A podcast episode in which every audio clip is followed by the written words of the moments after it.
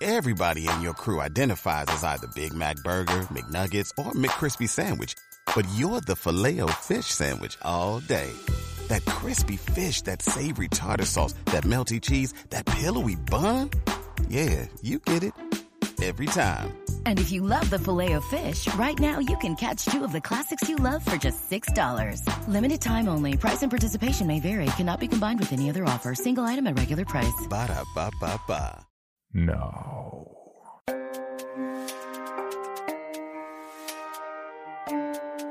This is Creepy, a podcast dedicated to sharing the most famous, chilling, and disturbing creepy creepypastas and urban legends in the world.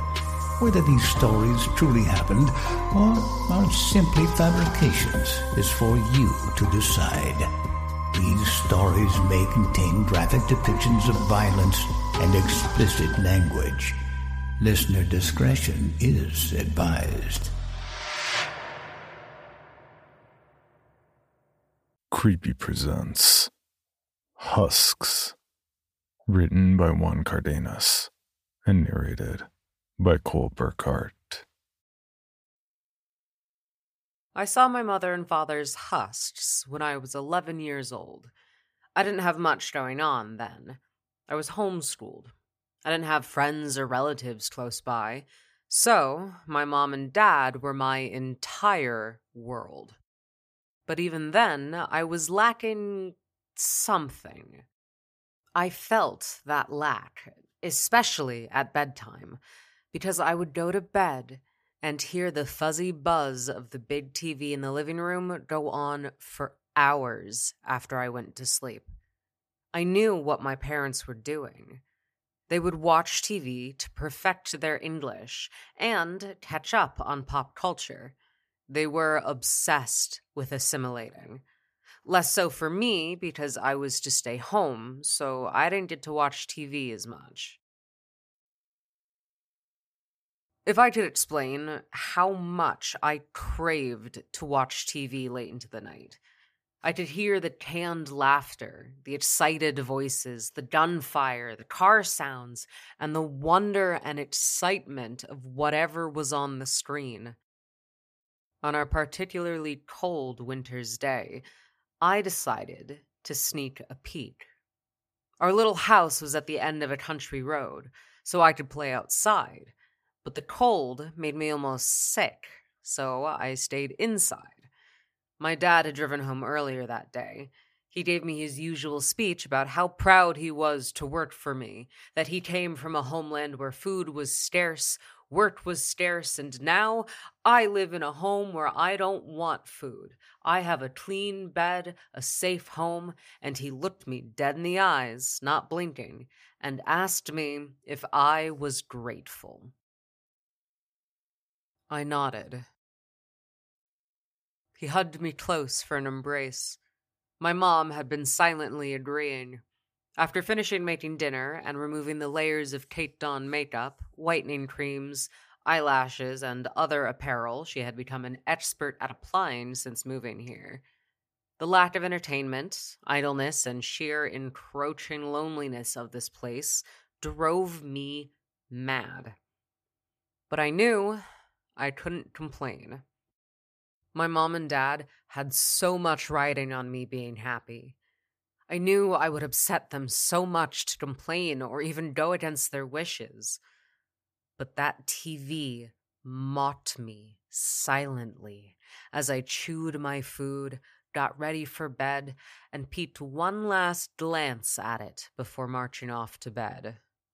Soon after, I heard those voices carrying through the thin walls.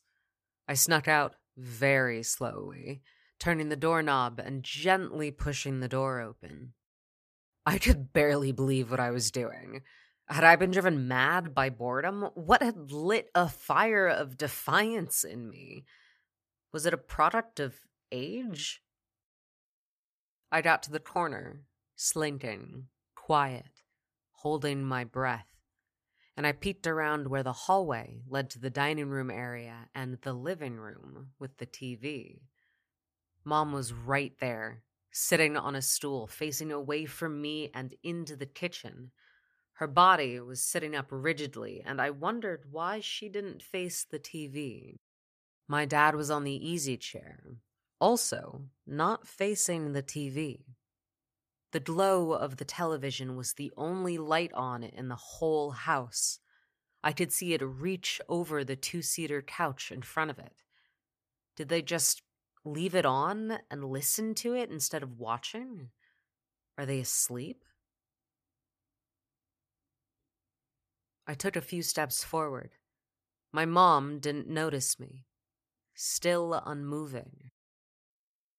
I could see on closer inspection that my dad's mouth was agape, but his breath must have been shallow and slow.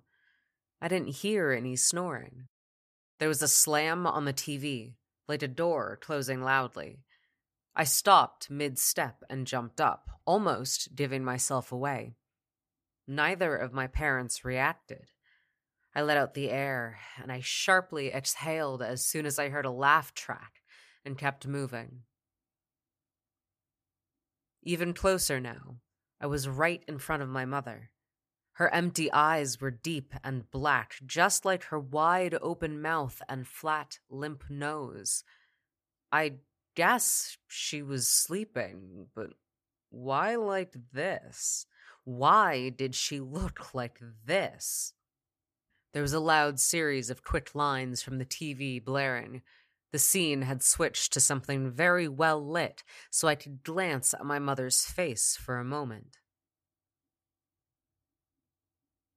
It was like seaweed paper in texture, so dry and brittle that a little bit of her, a, a dusting, covered my fingers.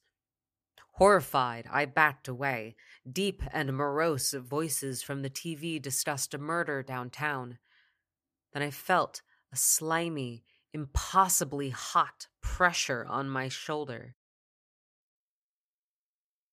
To bed, I said, said a voice I realized was somewhat reminiscent of a TV show dad like Bob Saget.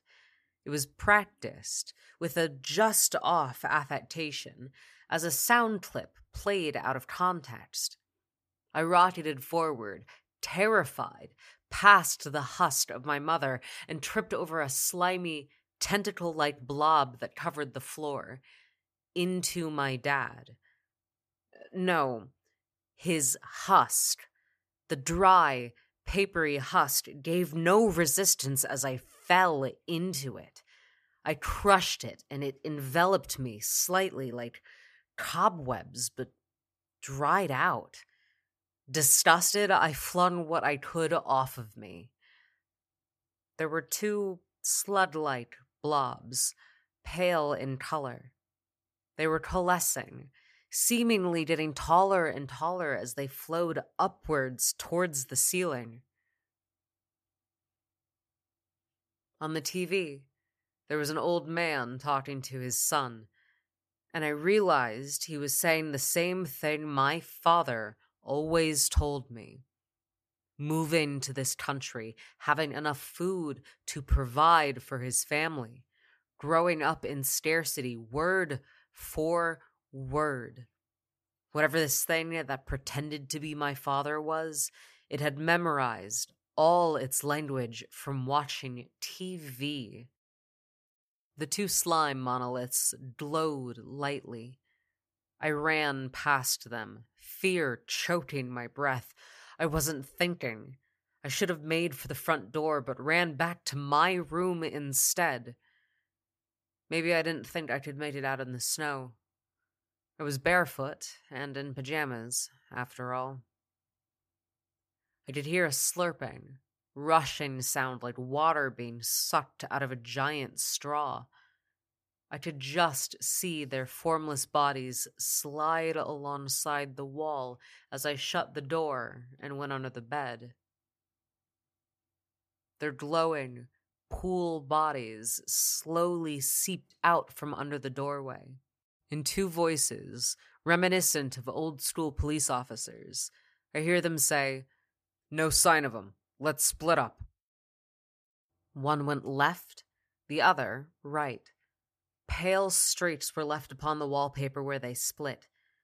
Once I couldn't see them right in front of me, I shot out like a bullet back out the door. They anticipated this. I was on the ground with the two dewy forms, reminiscent of that image of the blobfish. I love it when a plan comes together, one said.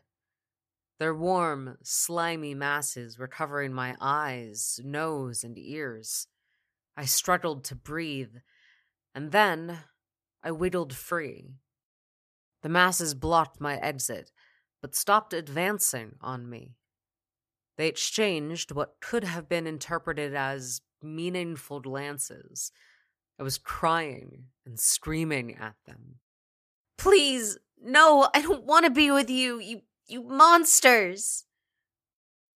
They shrunk away, getting smaller, like I had hurt them. Is, that, your final answer? They said in unison. Tearing and sniffling, I nodded, then screamed at them to tell me what had happened to my real parents. Who were they? What were they doing?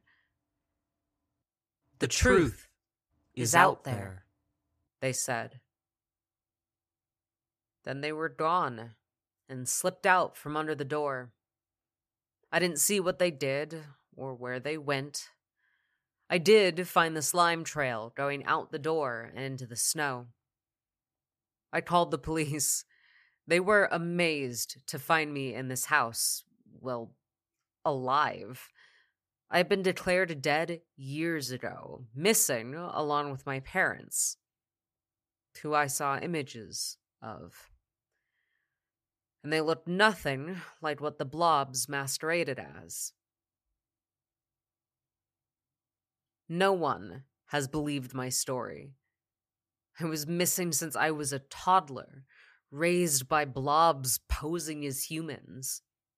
It didn't seem true to anyone. The official statement was that for a kid, living on his own was a coping mechanism. I went into foster care. Didn't care much for television. I'm afraid of or maybe nostalgic for the creatures that raised me for all those years. I wonder what their goals were. I wonder if they were attached to me. I never saw them again.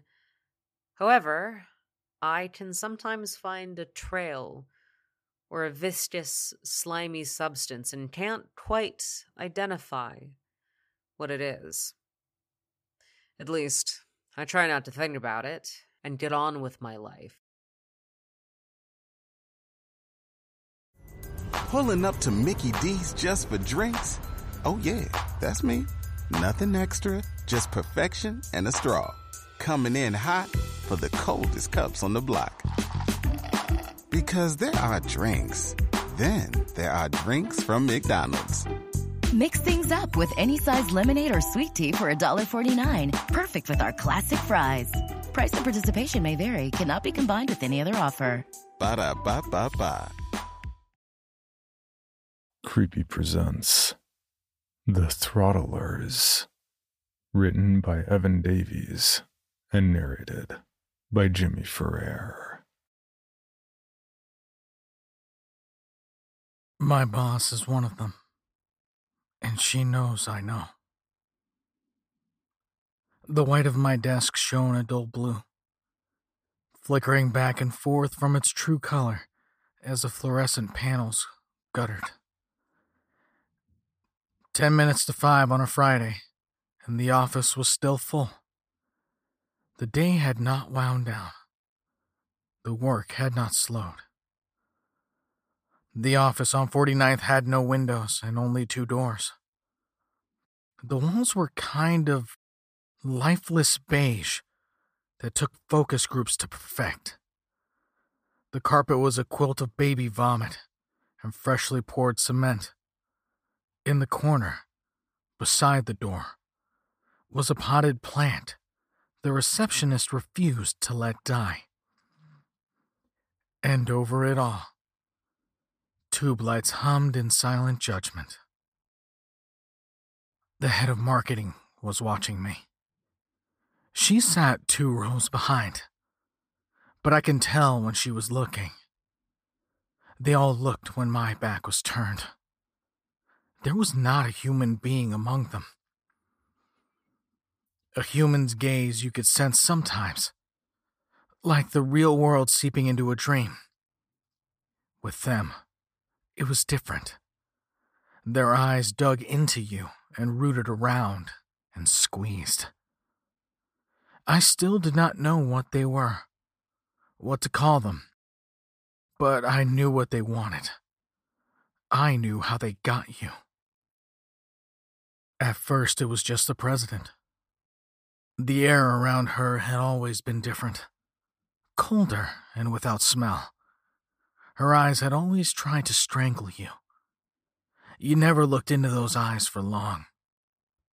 If you did, you saw things crawling, scuttling things, wriggling against the pupils like maggots behind glass. She took the managers first. It couldn't have been difficult.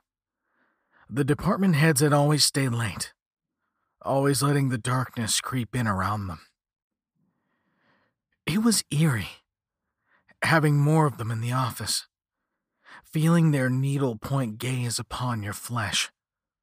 But that had been months ago. The days were still long then. The summer breeze still banished the memory of them. There had been times when I thought all of this was in my head. Then I heard a woman say my name. At the proximity of the voice, my spine went rigid. This was it, I thought. Feeling sweat seep from my palms, their last great thrust. The chair squealed beneath me as I turned. It was the head of marketing. She had had a name once, before they got to her. A fleeting sense of humor, some wayward compassion. Now she looked at me with glassy eyes and squirming pupils. She told me that she needed me to proofread the Stinson brochure before I left. I glanced at the clock.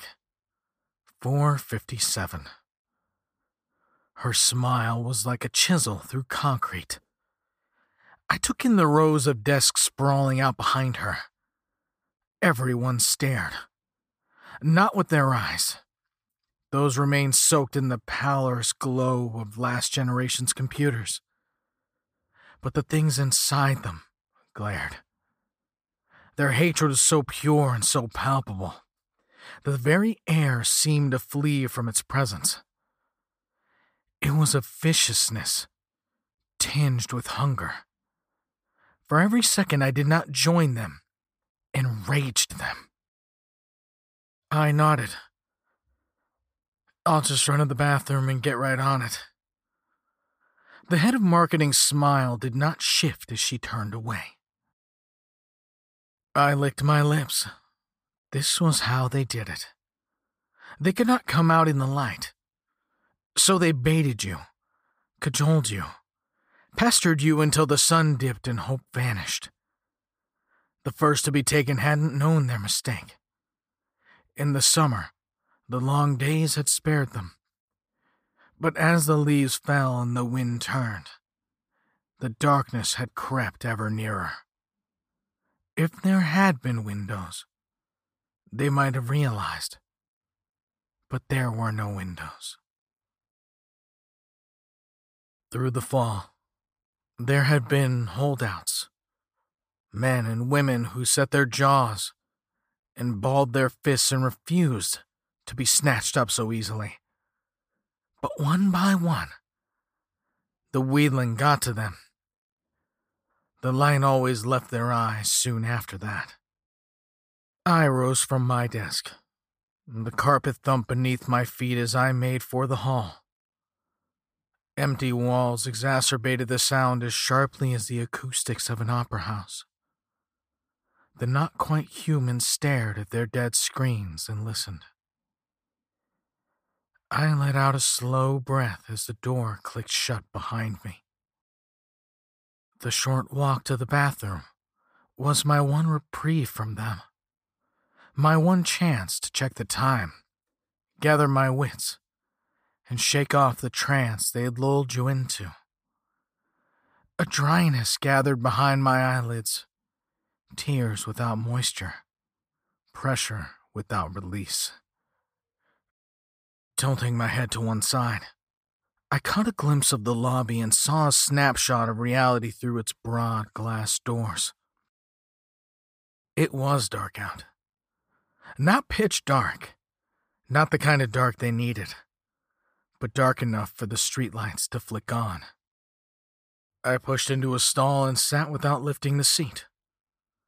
I had known that they would try tonight and had seen it happen enough times to anticipate how they would go about it. I pulled out my phone and opened the Stinson brochure. Already proofread and ready to submit. My hand shook as I typed an email to the head of marketing and attached the document. My thumb hovered over the send button. As soon as she saw the message, they would start looking for me, wielding another assignment, another task, until the light was gone and they could shed the vessels they puppeted. I closed my eyes. Why hadn't I just left? The answer came back like an echo across a canyon.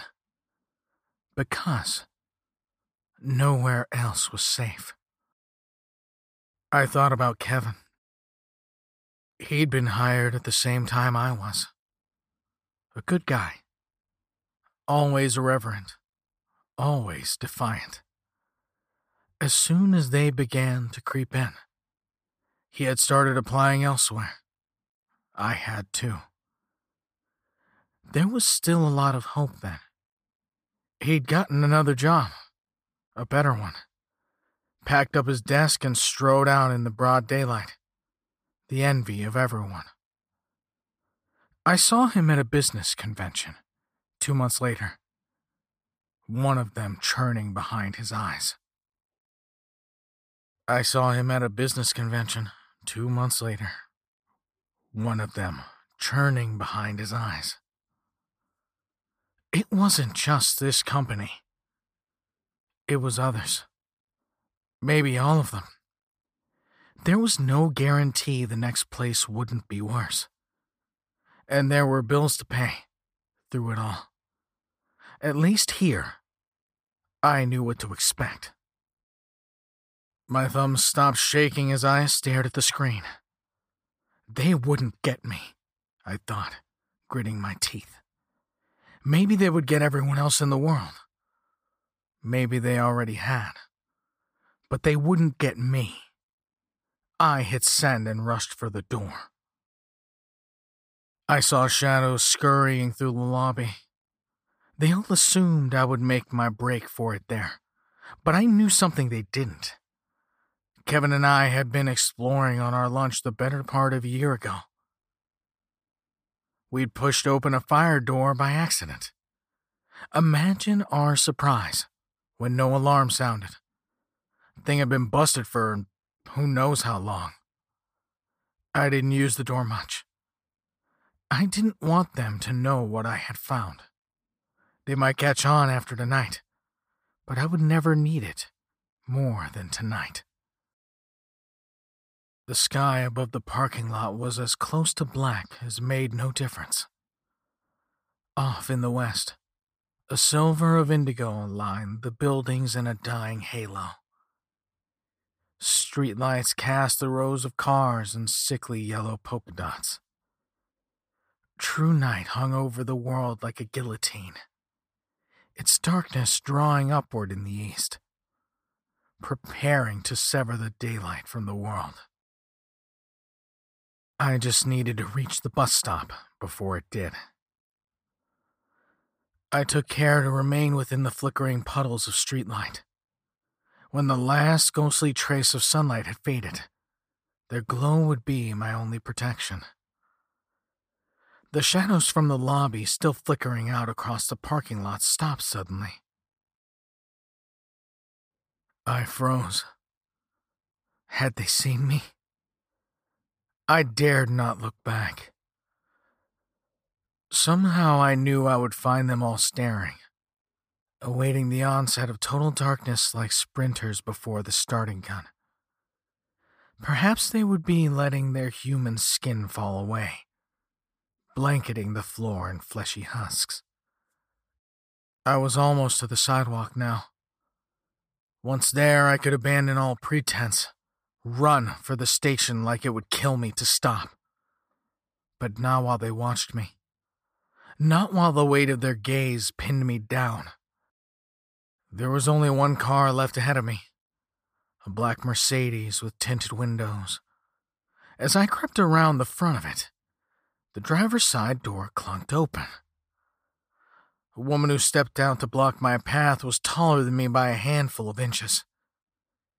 She wore a cream colored suit without a flicker of style, perhaps only to make her shoulders look bigger. Her hair was perfectly arranged to say nothing about her and her eyes were as dead as the grave. The president smiled at me. A real smile. She was the only one of them who'd ever gotten the hang of it. She'd asked me if I was leaving early. We stood directly beneath the glare of a streetlight, rendering the rest of the world darker by contrast. I stared at her, tense but not quite anxious. It would not be her who came for me. She never handled that part herself. It's after five, I said without blinking.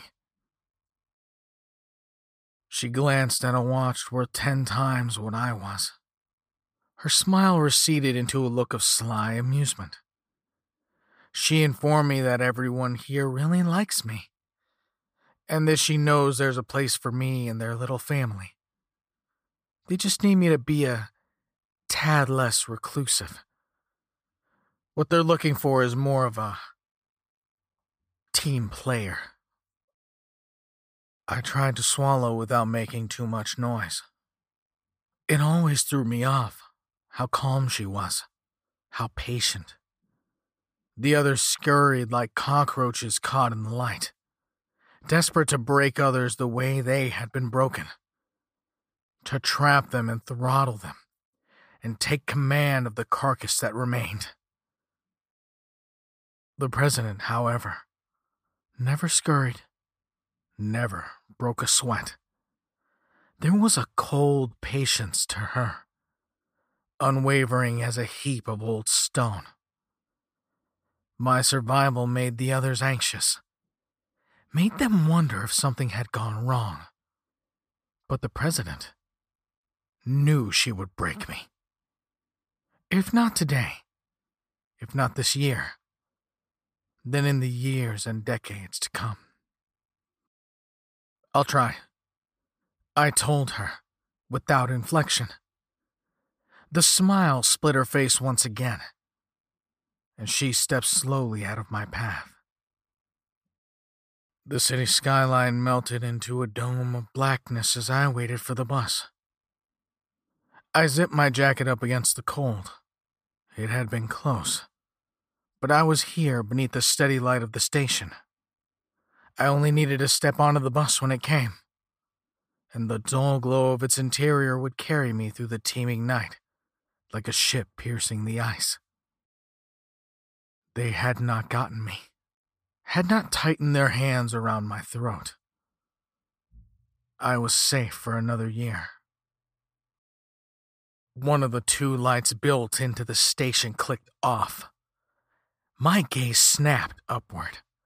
The LEDs hummed on, even as their light was nowhere to be seen. Half the station descended into shadow. I eased towards the illuminated half of the bench and checked the schedule. My bus was three minutes late. Any other night, I would have thought nothing of it but it was the winter solstice. I had known they would come for me this night, and I had prepared. Who was to say they had not made preparations of their own? There was movement to my left. Someone sat down on the far side of the bench, their form obscured by the darkness. I watched them from the corner of my vision. They were but a faint silhouette against the gloom. They could have been a man or a woman, larger, merely bundled up against the cold. I did notice they awaited the bus with sort of a tired dejection, but then again, who didn't? It could be nobody. It could be one of them. It could even be a trick of the light. I dared not turn my head to get a better look. I knew, with the sure instinct of a prey animal, that when they caught you, they went in through your mouth. If I shifted my gaze even a fraction, it could be the last thing I ever did. The remaining light began to flicker. My breath hitched as darkness fell for a split second, then was banished, then returned. I checked my phone in desperation. The bus was now ten minutes late. I clasped my hands together and watched the LED sputter, studying their pattern like a holy scripture, praying every moment for salvation. There was a movement in my peripheral once more. Or was there? The figure beside me loomed and twisted as the flashing light sent spots into my vision. Had they shifted one seat closer? Were they turning their head toward me? Was that a glimmer of movement behind their eyes? I tightened my fingers in my lap and closed my eyes. It was not good to run. I would only make it easier for them. Disappear into the rolling night and maybe swallowed up. Nor was it any use to fight, to turn around and yell defiance and go down with whatever courage I had left it would only give them a straight shot down my throat. I could tell through my eyelids that the intervals of darkness were getting longer. The flickering slowed to a miserable crawl like a jack in the box set to erupt. And beside me, I heard a gentle rustling, like a human being slipping free of their coat. There was a rush of air across my cheek, far too warm to be the night wind blowing. The bus's air brakes were like a gust of a hurricane, the warmth of its exhaust like a sauna. I lurched to my feet as the vehicle settled. Behind me, the station lights sputtered and died. I heard footsteps follow me through the snow and felt the figure from the bus stop loom closer through the glass.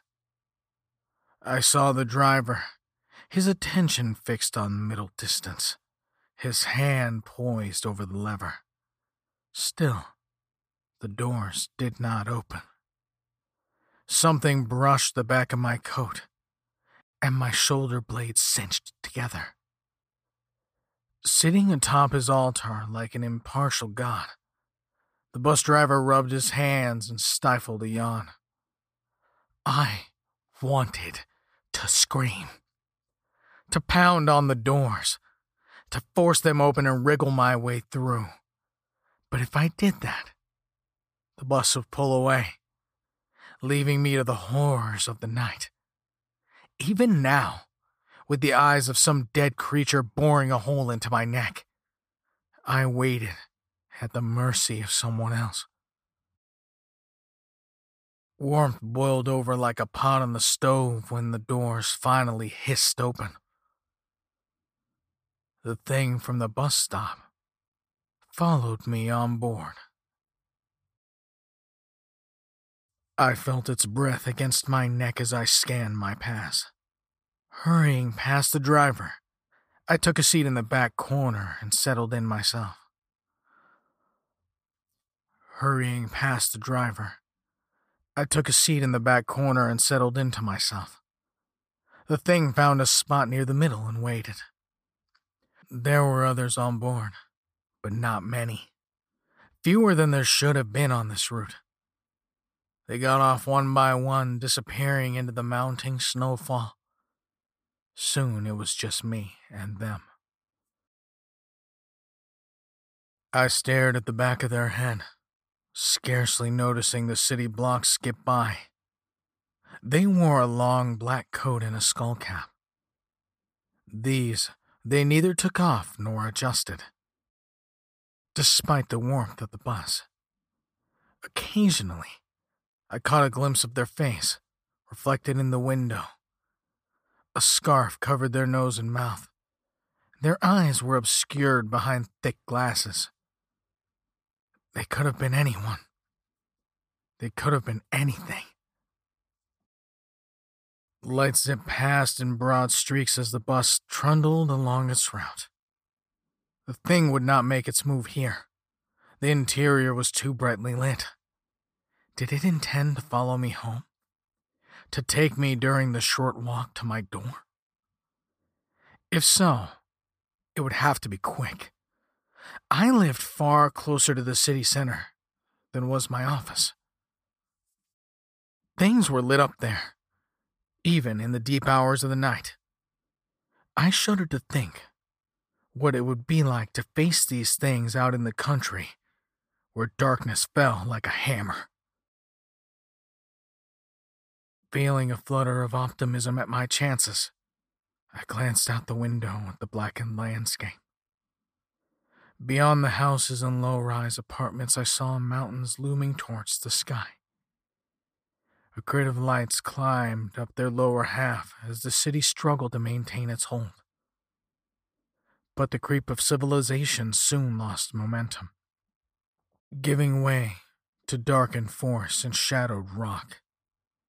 There were no stars. The mountain peaks melted into featureless night, inviting it to sweep down over the world. I came jolting back to the present as the bus hissed to a stop. My eyes leapt to the stranger's seat and my heart shuddered to find it empty. There was a moment, not a short one, when I expected to find them looming over me. But then there was a crunch of footfall into snow.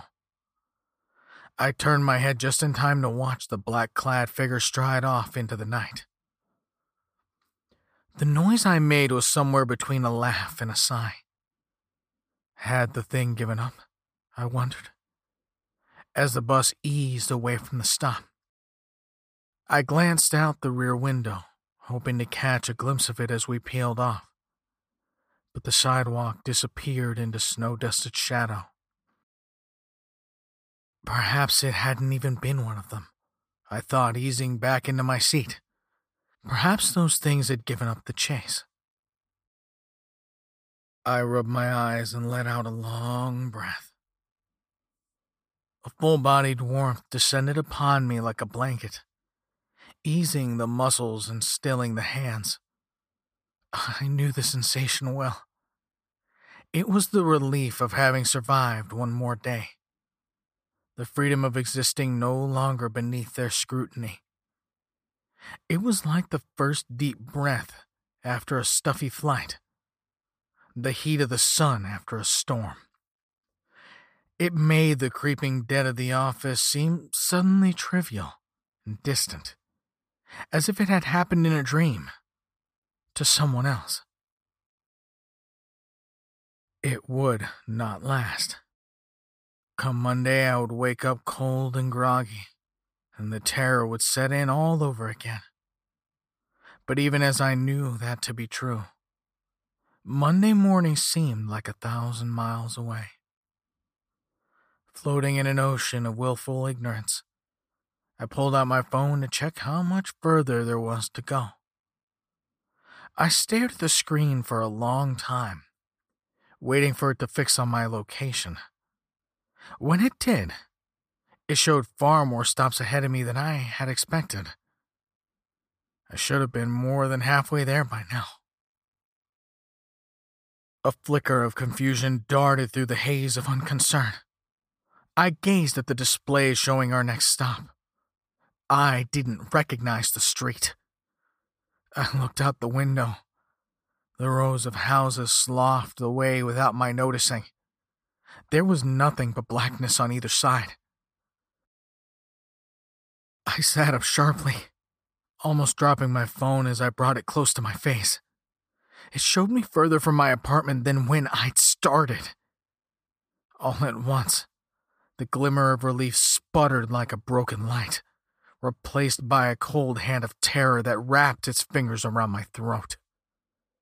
Up ahead, I saw the driver reach out and adjust a mirror, granting me the briefest glimpse of two cold, dead eyes staring back at me. I had gotten on the wrong bus. For more information on this podcast, including how to submit your own story for consideration, please visit creepypod.com. You can also follow us at CreepyPod on social media and YouTube.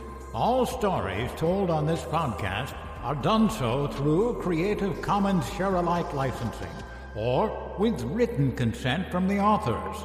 No portion of this podcast may be rebroadcast or otherwise distributed without the express written consent of the Creepy Podcast production team and the story's author.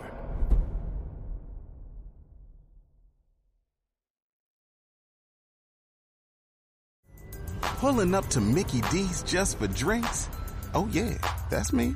Nothing extra, just perfection and a straw. Coming in hot for the coldest cups on the block. Because there are drinks, then there are drinks from McDonald's. Mix things up with any size lemonade or sweet tea for $1.49. Perfect with our classic fries. Price and participation may vary, cannot be combined with any other offer. Ba da ba ba ba. Item number SCP 5186. SCP 7160. SCP 7533. Object Class Euclid. Keter Safe. Special Containment Procedures Spreading across the hemisphere and kicking up vast amounts of ash and dust. the only thing I could hear was 7219 laughing. Do you remember your name?